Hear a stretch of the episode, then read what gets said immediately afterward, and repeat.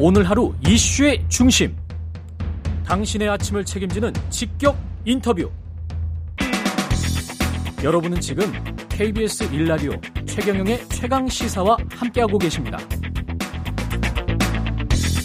네, 중국 분위기가 심상치 않은데요. 베이징, 상하이 등 방역 정책에 반대하는 시위가 시진핑 하야, 공산당 퇴진, 이런 반정부 구호까지 나왔습니다.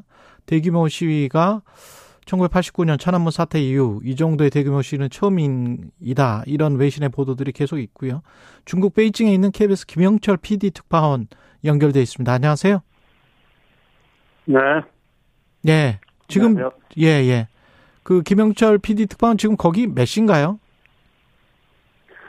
네, 한국보다 1시간 늦은 6시 45분입니다. 아, 그렇군요. 새벽이군요. 아, 지금 뭐 시위를 하고 있고 그러지는 않죠, 베이징은. 어떻습니까, 지금 시간은?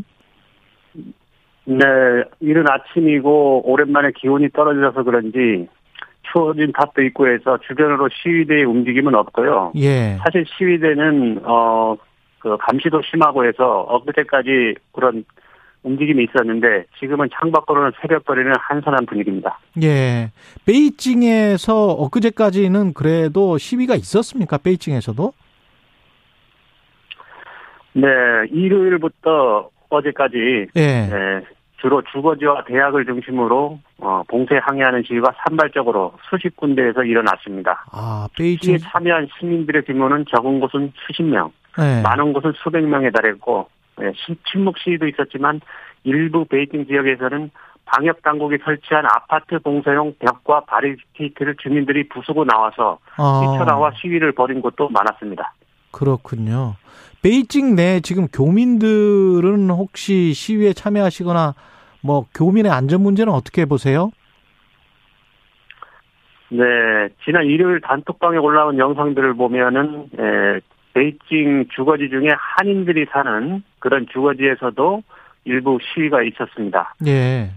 그런 상황이고 교민들이 실제 합류했는지 여부는 구체적인 건 확인이 안 됐지만 지역이 한인들이 사는 지역이 끼어있기 때문에 일부 있었을 것으로 추정되고 있고요.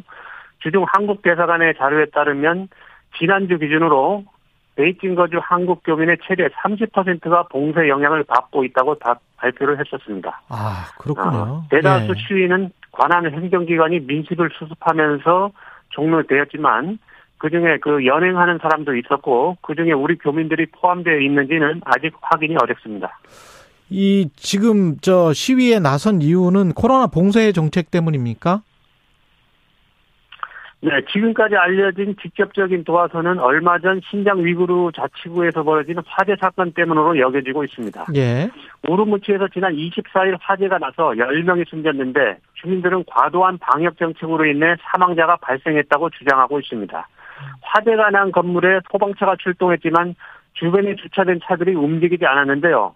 몇 달간의 철통 봉쇄 때문에 건물 주위에 세워둔 차량들의 배터리가 방전되어 버린 겁니다.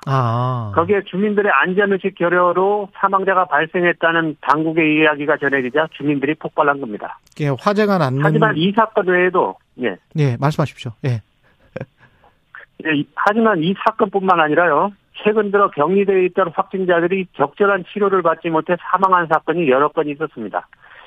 그래서 몇 년 동안 주민들의 자유와 인권을 무시하고 무분별하게 추진해온 제로 코로나 정책에 대한 반감이 쌓일 대로 쌓인 상황에서 이번에 우르무치 화재건까지 발생하자 봇물 터지듯이 시위가 벌어진 것으로 보입니다. 새로 출범한 시진핑 3기 지도부는 얼마 전 위주 코로나로 가는 듯한 완화 정책을 발표했는데 그게 현장에서는 지켜지지 않은 점도 민심이 이반된 결과로 보여집니다. 예를 들면 확진자가 발생하면 해당 아파트에 해당 동만 봉쇄하라고 지침이 바뀌었는데 현장에서는 모든 건물을 봉쇄하거나 확진자가 없는 아파트도 의심되는 접촉자가 있다는 이유만으로 며칠씩 봉쇄를 남발하자 주민들의 인내심이 폭발한 겁니다. 아, 이게 지금 들어보니까 과잉 충성을 하고 있는 겁니까? 그러면 지방정부나 뭐 이런 데서?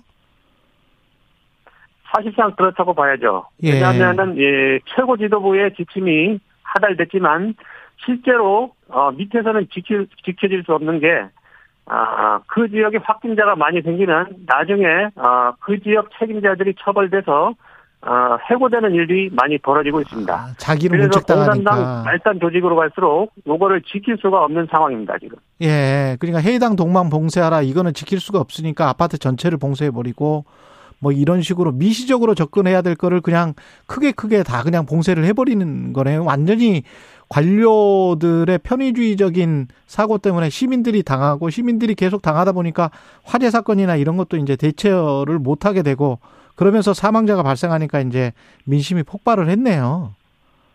네, 맞습니다. 예.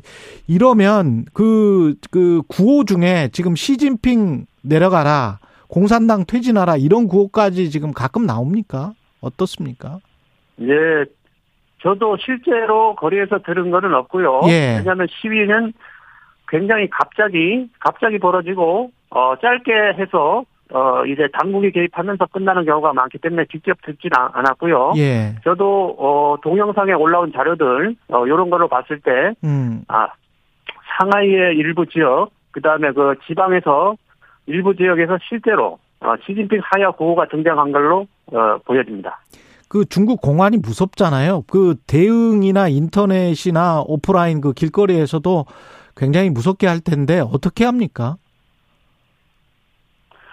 네, 이번에 올라온 동영상들을 보면 주민들이 봉쇄를 관할하는 관할 행정기관이나 주민위원회를 상대로 처음에는 봉쇄를 풀어라, 어떤 근거로 봉쇄를 하느냐고 따지는 장면들로 시작을 합니다.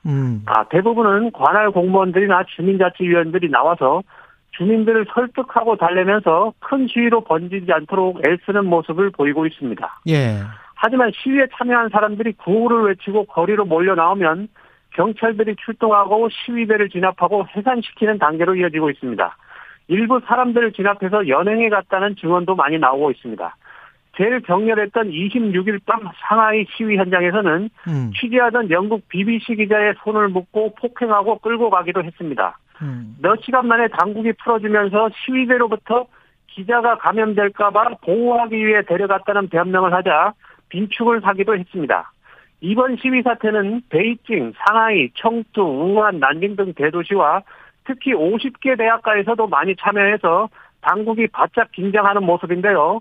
중국이 워낙 공안 통치를 하는 경찰 국가라 지금은 시위를 관리하는 수준이지만 전국적으로 광범위하게 적용하고 있는 안면 인식 기술을 활용해 추후 잠잠해지면 참가자들 가련해 처벌하지 않을까 우려됩니다.